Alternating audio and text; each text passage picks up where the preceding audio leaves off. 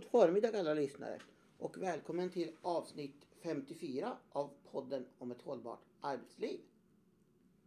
Och eh, vi som befinner oss i poddstudion är Barbro Skoglund. Och Kaj Skoglund.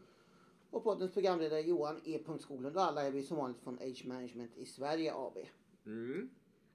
Och eh, det ämne som vi ska prata om idag det har jag eh, inte någon som helst, jag är inte alls skyldig till det. Om ni tycker att, tycker att det blir tråkigt eller så så är det inte mig ni ska hänga utan det är våra experter för det är de som har, har, har, grundat, har, eller grundat har, har kommit till mig och sagt att vi pratar om det här. Ja, visst sa jag, inte för att jag vet vad det är för något men det ska ju ni få förklara. Så Tänk att vi fick bestämma för en gångs skull. att jag, jag får låtsas att idag är jag väl novisen vid spisen eller idioten i podden eller kalla det vad du vill. Men jag är i alla fall den som ska bli lärd. Så jag ska få lära mig något också Vi idag. kanske ska börja med att säga vad det inte ska handla om. Ja. Vi kommer bara säga ordet, ordet en enda gång som det inte kommer att handla om. Det kommer inte att handla om Corona. Nej, Nej, fast vi är mitt uppe i. eh, fast det nu är det sagt. Nu är det Ja. sagt. Okej. Ja. Vi hade ju faktiskt förra podden handlar ju om det. Ja, Och just det. konsekvenserna för arbetsmarknaden. Just det. Men nu är vi här i alla fall. Mm. Nå, vad är det vi ska prata Vad om är, idag vad, då? vad är dagens rubrik?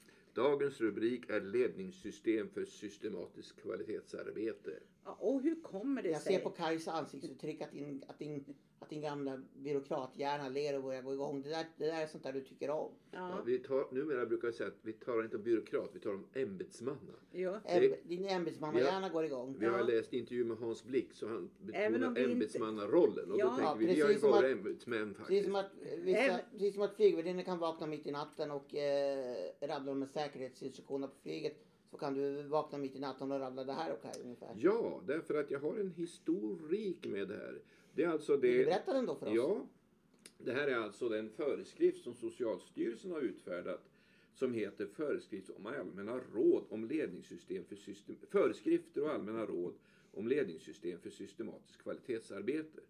Och det här gäller alltså inom hälso och sjukvård och socialtjänst. När kom den då? Ja, den här är från 2011. Men före dess, den första föreskriften, det handlade faktiskt bara om hälso och sjukvården och ledningssystem för hälso och sjukvården. Sen har man infört det även för socialtjänsten. Nå, och jag vill bara påpeka, man har även infört det tidigt 2000-tal för utbildningssidan. Ja, just det.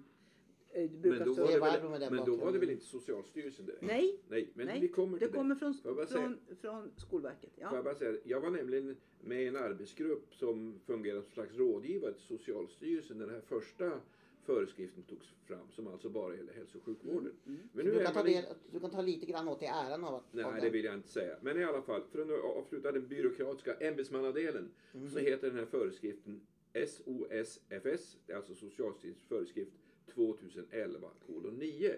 Men eftersom Barbro redan var inne och, och högg på, på det här med utbildningsväsendet så kanske du ska liksom ge en lite vidare bakgrundsbeskrivning. Ja, det är ju så här att, att eh, framförallt utbildningssidan, det vill säga de frivilliga skolformerna eh, i synnerhet och de, de skolpliktiga eh, formerna, det vill säga skolplikt upp till 15 års ålder som grundskolan i Sverige innefattar. Eh, de, när man gjorde om styrningen framförallt på gymnasieskolan Eh, men som sagt var även på, på grundskolan så är vi tidigt 90-tal. Alltså 1990-tal. Man diskuterade det här redan från slutet av åt- man har diskuterat det väldigt länge inom utbildningsvärlden. Men vad som hände då var ju att man kommunaliserade skolan som det så vackert hette. Eh, och det innebar att istället för att bestämma, att staten bestämde hur varje, alltså hur en gymnasieskola skulle se ut i varje kommun. Det fanns alltså en, en, en förlängd statlig myndighet som hette länsskolnämnderna. Och de bestämde att i den och den kommunen så fick man ha så många elever på, på den linjen. Det var alltså inte en, en, en kommunal angelägenhet hur Det gymnasieutbildningen var, skulle det se var ut. väldigt detaljstyrt. Ja, det var regelstyrt eh, Mm. ner till minsta detalj, till halvtimmar, var de skulle ligga i vilken årskurs, hur många som skulle gå i det här. Det var oerhört detaljstyrt. Och i och med då att man kommunaliserade början på 90-talet och sen så pricken över i var ju då gymnasiereformen Mm. som drog igång med buller och bång 93, 94. Det var lite mellanårsprogram eller ett sådana. Och man började före grundskolan. Det är liksom en jätteviktig faktor. Det var Grund- Göran Persson som kommunicerade skolan. och det här handlade om att man skulle avläroverksfiera gymnasieskolan som såg ut som de, de gamla läroverken. Jag är så fruktansvärt gammal så jag har gått alltså på läroverk. Jag har gått realskola och jag har gått gymnasium på läroverk som det hette. Högre allmänna läroverket. Man gick i skolan på lördagar, det fanns aga och Ja, ja, precis. Men- man fick äta chokladsoppa. Alltså nu, nu tycker jag vi börjar komma Ja, men i alla fall, här. nej, men, ja, nej, men det här är faktiskt en viktig faktor. Mm. Oaktat hälso och sjukvården så är det så att vad som hände då var ju att staten sa så här. Vi, vi, nu får ni ta hand om det här. Ni får bestämma själva i primärkommunen hur er gymnasieskola ska ut. Och ni ska också bestämma på vilket sätt som den ska. Men vi kommer att kolla upp att ni sköter det här. Och då blev det faktorer som man då la på till exempel på huvudmannen i det här fallet kommunstyrelsen. Och det fanns andra faktorer som man då följde upp. Och det blev då ett sätt att jobba med, med kvalitet för att sen så utvecklar man då det som SKA-arbetet, alltså kvalitetsarbetet i skolan som kom i början på 2000-talet. Och jag ska återkomma till det för att det här har att göra egentligen med våra slutsatser. Mm, Okej. Gå tillbaka till social... Ja, skulle inte du gå inleda lite grann? Ja men det kan du nu göra. Eh, Eftersom jag nu har jag tagit en sto- historiska utdrag. Nej men du kan ta det här med, det, det är lite, in- man kan säga så här. Det, det är, eh, det, är- det uppfattas fortfarande som komplicerat och svårt mm, ja, att hantera eh, ett kvalitetsarbete. Eh, och det är inte enbart nu därför att man, eh, man börjar införa det digitalt. Alltså man ska, man ska sätta in sina processer sina riktlinjer i digitala portaler till exempel så det ska bli lätt att hitta. När vi började och när jag började då, då var det papper och penna. Jajamensan. Och då satte man det här i en perm. Och det egentligen är det, det vi nu konstaterar när vi diskuterar med, med våra uppdragsgivare och framförallt människor som jobbar i det här stödet. Det är fortfarande pärmar fast de råkar vara digitala. Det är register, det är ordning och reda, det är, vilken, det är i vilken ordning man ska ta det här. Mm. Trots att det heter olika, olika eh, eh, har olika namn och då måste man lära sig vad det betyder. Mm. Och det var det som jag skulle ta, som nu du kan ta. Ja, då har man ju ett antal, man kan säga att om vi ska ta det rent formellt så finns det ju ett antal begrepp som är centrala. Det, det själva grundläggande är naturligtvis ledningssystem. Det är ju systemet där man fastställer principer för ledning av verksamheten. Kvalitet, här har man en väldigt tydlig kvalitetsdefinition eh, fast den blir väldigt svår ändå. Kvalitet är att en verksamhet uppfyller de krav och mål som gäller för verksamheten enligt lagar och andra föreskrifter.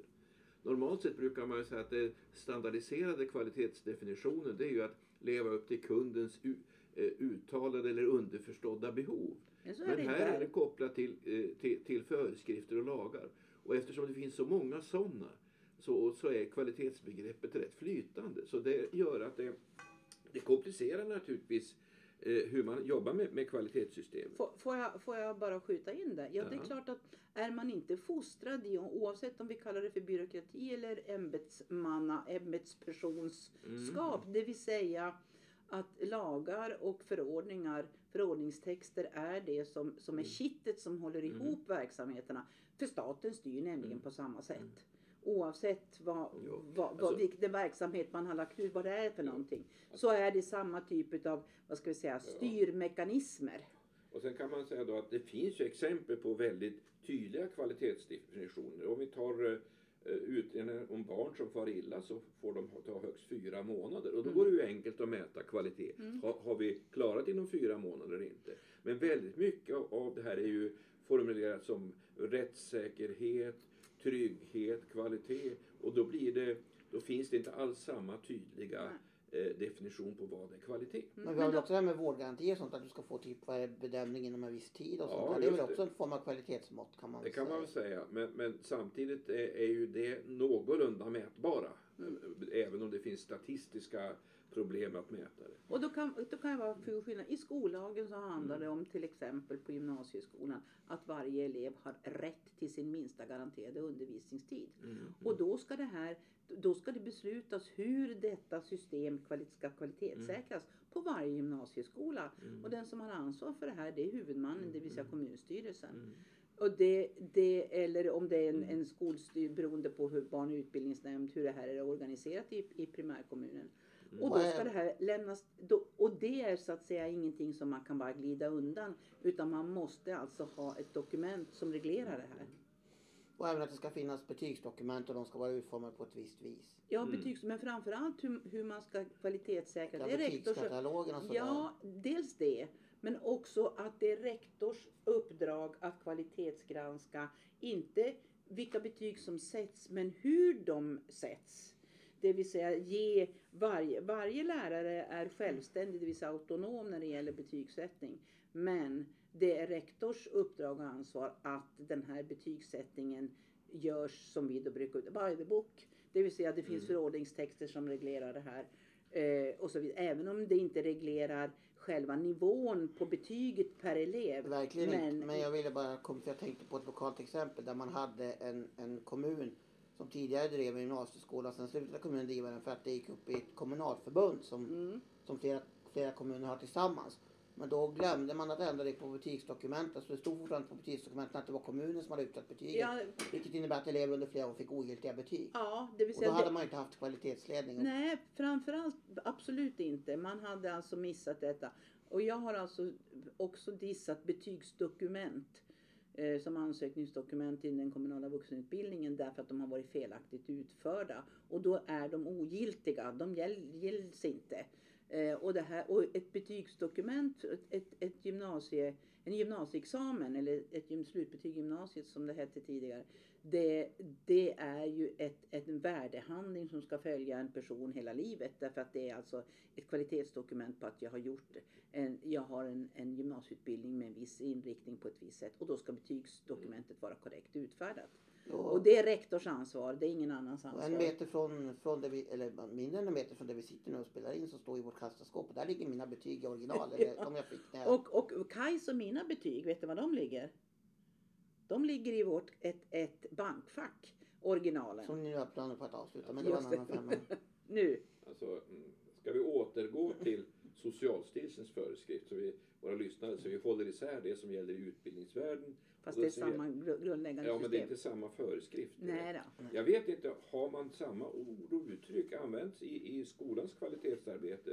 Talar man om process, egenkontroll, riskanalys, klagomål, Ja, man- man- Man, avvikelserapportering? man, man talar om avvikelserapportering, man Okej. talar Men vi, vi Jo, tar det, jo. vi, vi återgår till det där. Vi ska inte fördjupa oss i, i det andra. Fortsätt med det. Fortsätt Nej, med Socialstyrelsen. Nej, men jag tyckte det är ju de här grundläggande begreppen. Eh, jag tänkte inte gå in på dem närmare eh, av tidsskäl. Men egenkontroll är ju det som eh, en del tycker är väldigt knepigt. Vad är egenkontroll? Och då finns det väldigt stor frihet. För att de här föreskrifterna är ju, är ju generellt för all verksamhet inom hälso och sjukvård och socialtjänst. Och då finns det ju eh, naturligtvis olika sätt att göra det på. Skälet till att vi har tagit upp det här det är faktiskt att vi har haft faktiskt precis nu under våren två uppdrag där vi har granskat ledningssystem eh, inom socialtjänsten just. Eh, så det är därför som det, det är här programledare som det för oss lite grann på läppen. Mm, ni Men- sa den till mig i alla fall för någon vecka sedan när ni berättade att det här ville vi podda Men alltså det grundläggande, det här kan ju låta, de här begreppen kan ju låtas väldigt formella och byråkratiska. Eh, men egentligen, jag ser att du har det pappret framför dig Barbro. Vad är egentligen det som är det absolut viktigaste för ett kvalitetssystem? Är det att man har en väldigt väl fungerande digital kvalitetsportal eller är det något annat? Nej, det finns en rapport från SKR, Sveriges kommuner och regioner, som kom faktiskt 2011. Och det är ju samtidigt med Modell för risk och händelseanalys heter den. Systematiskt förbättringsarbete inom individ och familjeomsorgen. Och det var ju där vi, vi har gjort de här två senaste uppdragen. Eh, de sammanfattade på, på, med tre bra punkter vad grunden för ett framgångsrikt kvalitetsarbete är. Eh, eh, jag, jag vill bara, jag vill bara Mm. liksom ta en, en, en reflektion som gjorde att vi faktiskt eh, inte, inte enbart bara därför att vi har själva jobbat på den tiden när vi var aktiva chefer med den här, den här typen av frågor och har insett hur viktigt det är i målstyrning. Oavsett vad det är. Alltså det, det är liksom inte något hittepå här utan får man in det här i, i, i systemet så är det för avvikelser. Och det var, det var väl här det började för vår del. Alltså avvikelse, det vill säga när någonting har gått snett. Mm. Så finns det ett, ett, en, ett, ett uppdrag som, som säger att de, då, ska man, då ska man titta på det här, man ska rapportera det och så ska man titta på det här ur systemperspektiv, inte ur individperspektiv. Men det, det har uppfattats och uppfattas fortfarande i vissa sammanhang, eller av vissa beroende på vilken typ av ska vi säga, kultur eller tradition man har. Att det här är på något sätt ett personligt påhopp på den ansvariga tjänstepersonens utövande. Alltså något, det blir alltså ett, ett, en kränkning eller att man inte litar på medarbetaren och så vidare. Och så, och så hamnar eh, dialogen på arbetsplatsen om det istället för att man jobbar för att minska risken för att det här upprepas igen. Eh, för det är ju det faktiskt de här kvalitetssystemen är till för. Och då, då är det här, man pratar in, in på SKRs rapport, jag går tillbaka till systemperspektivet. Alltså ett effektivt eh, kvalitetsarbete där organisationen och dess processer dokumenteras och analyseras. Det ordet processer kan ställa till spunk i hjärnan på många medarbetare idag. Så, vad är process? Jo, processer är flöden. Det här är logistik. Man talar om aktiviteter, en serie aktiviteter. Ja, men en det, men, men, det, men det är samma sak Ja, det här. mm. Det är det man gör i ordning och reda. Mm. Normalt när vi pratar om det så säger vi, men det är ordning och reda. Man kan inte, om man, jag brukar, alltså det här hur man bygger ett hus.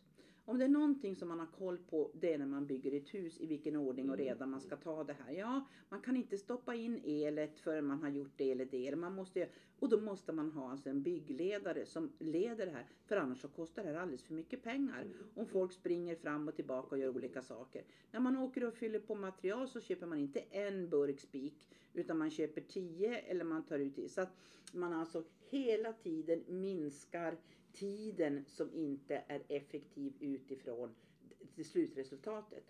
När vi gjorde ett jobb för jättemånga år sedan kopplat till hur man skulle bygga vägar. Vad var den viktigaste processen? Asfalt. Ja, eller asfalt. Alltså- vad var det viktigaste Kai?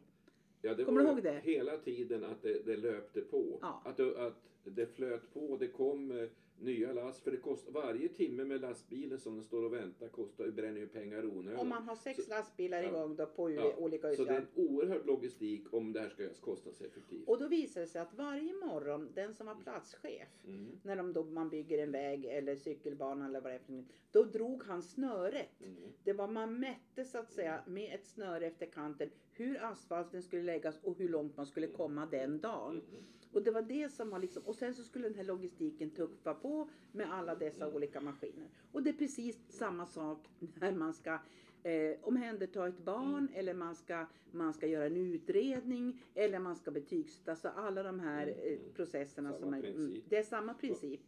Och sen så, så punkten två som ju vi har varit inne på här. Vad man säger, man ska flytta fokus från ett syndabockstänkande till att se analysen av risker eller händelser som en del i att utveckla en kunskapsbaserad socialtjänst. Alltså, det är inte Stina eller Kalle eller Pelle som har gjort fel. Utan vad var det som gick fel i systemet? Mm. Det är ett systemfel det, det system, som vi måste så att säga kvalitetssäkra. Eh, det, som, det som är liksom kärnan, pudelns kärna i den här, i den här skriften från 2011. Eh, det är följande. Att information om missförhållanden inte har lyfts fram och generaliserats. Alltså att man, man tar det på ett systemperspektiv och inte på ett individperspektiv.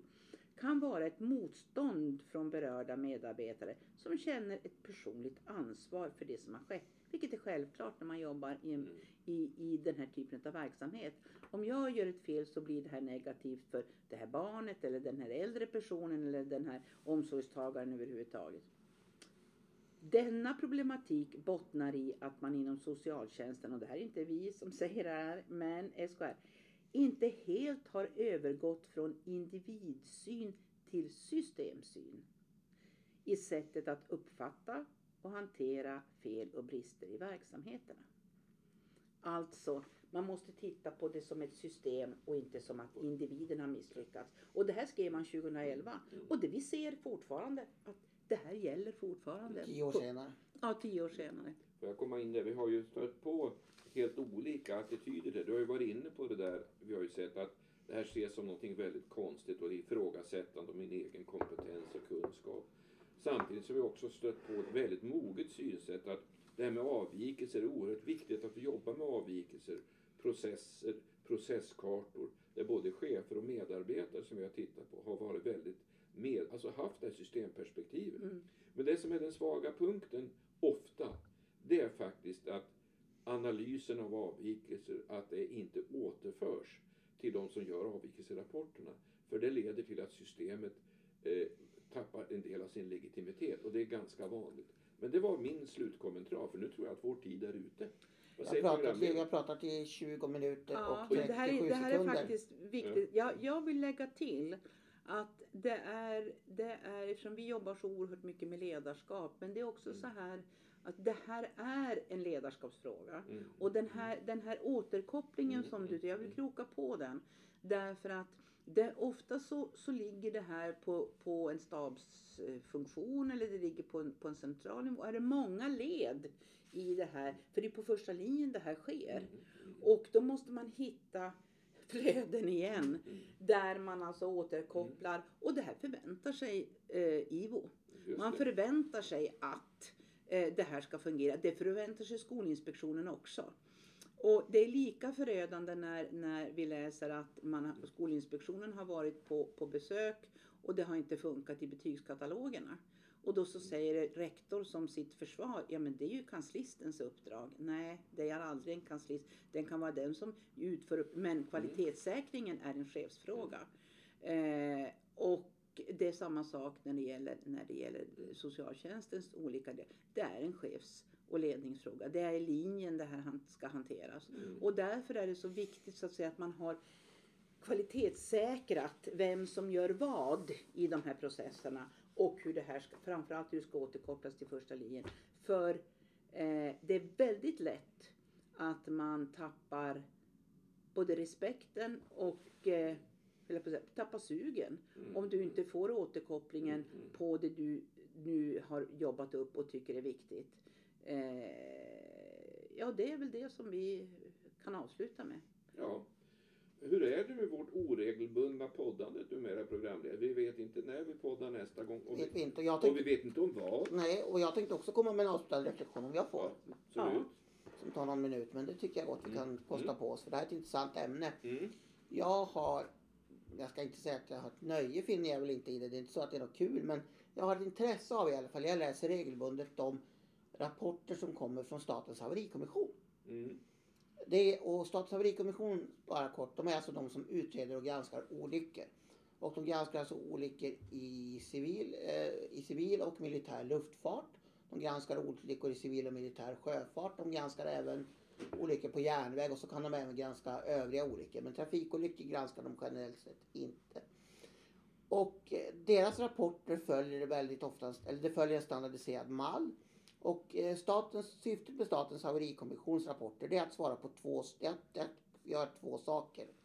Det är att svara på ett, varför inträffade det som inträffade? Och nummer två, vad har vi för rekommendationer och riktlinjer så att det inte ska inträffa igen? Är det så att man, som om det var en felkonstruktion kanske står att vi kommer att tillskriva eh, flyg, eh, flygplanstillverkaren så. Ofta är också representanter från flygplanstillverkaren och det land och det land haverikommission där planet tillverkades med Mm.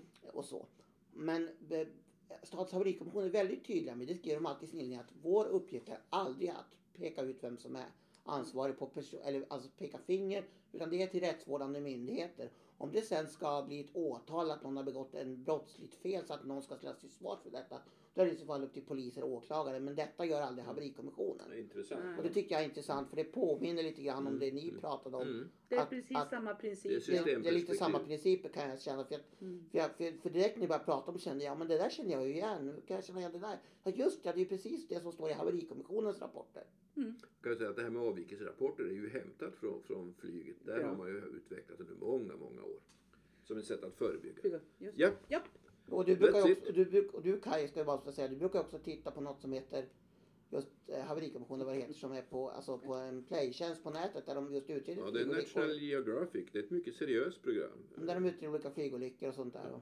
Under förutsättning att man inte eh, har anslag för flygrädsla så är det ett mycket intressant program. Ja, sen kan vi också alla rekommendera den fantastiska filmen Sally för de inte har sett den. Mm. Det här miraklet på Hudsonfloden regisserad av Clint Eastwood. Med en lysande rollprestation av Tom Hanks som piloten Sally. Sullenberger. Ja, Där får man också verkligen lära sig mycket om hur man utreder en olycka och ansvar och liknande. Ja. Just det, precis. Men nu, Nu har vi pratat i 25 minuter. Okej, Det blir inget att säga oj det. Det är Nej. bara att säga att våra, vi hoppas våra lyssnare finner detta 25 intressanta minuter. Och så Absolut. säger vi till nästa gång. Tack och hej! hej! tack och hej.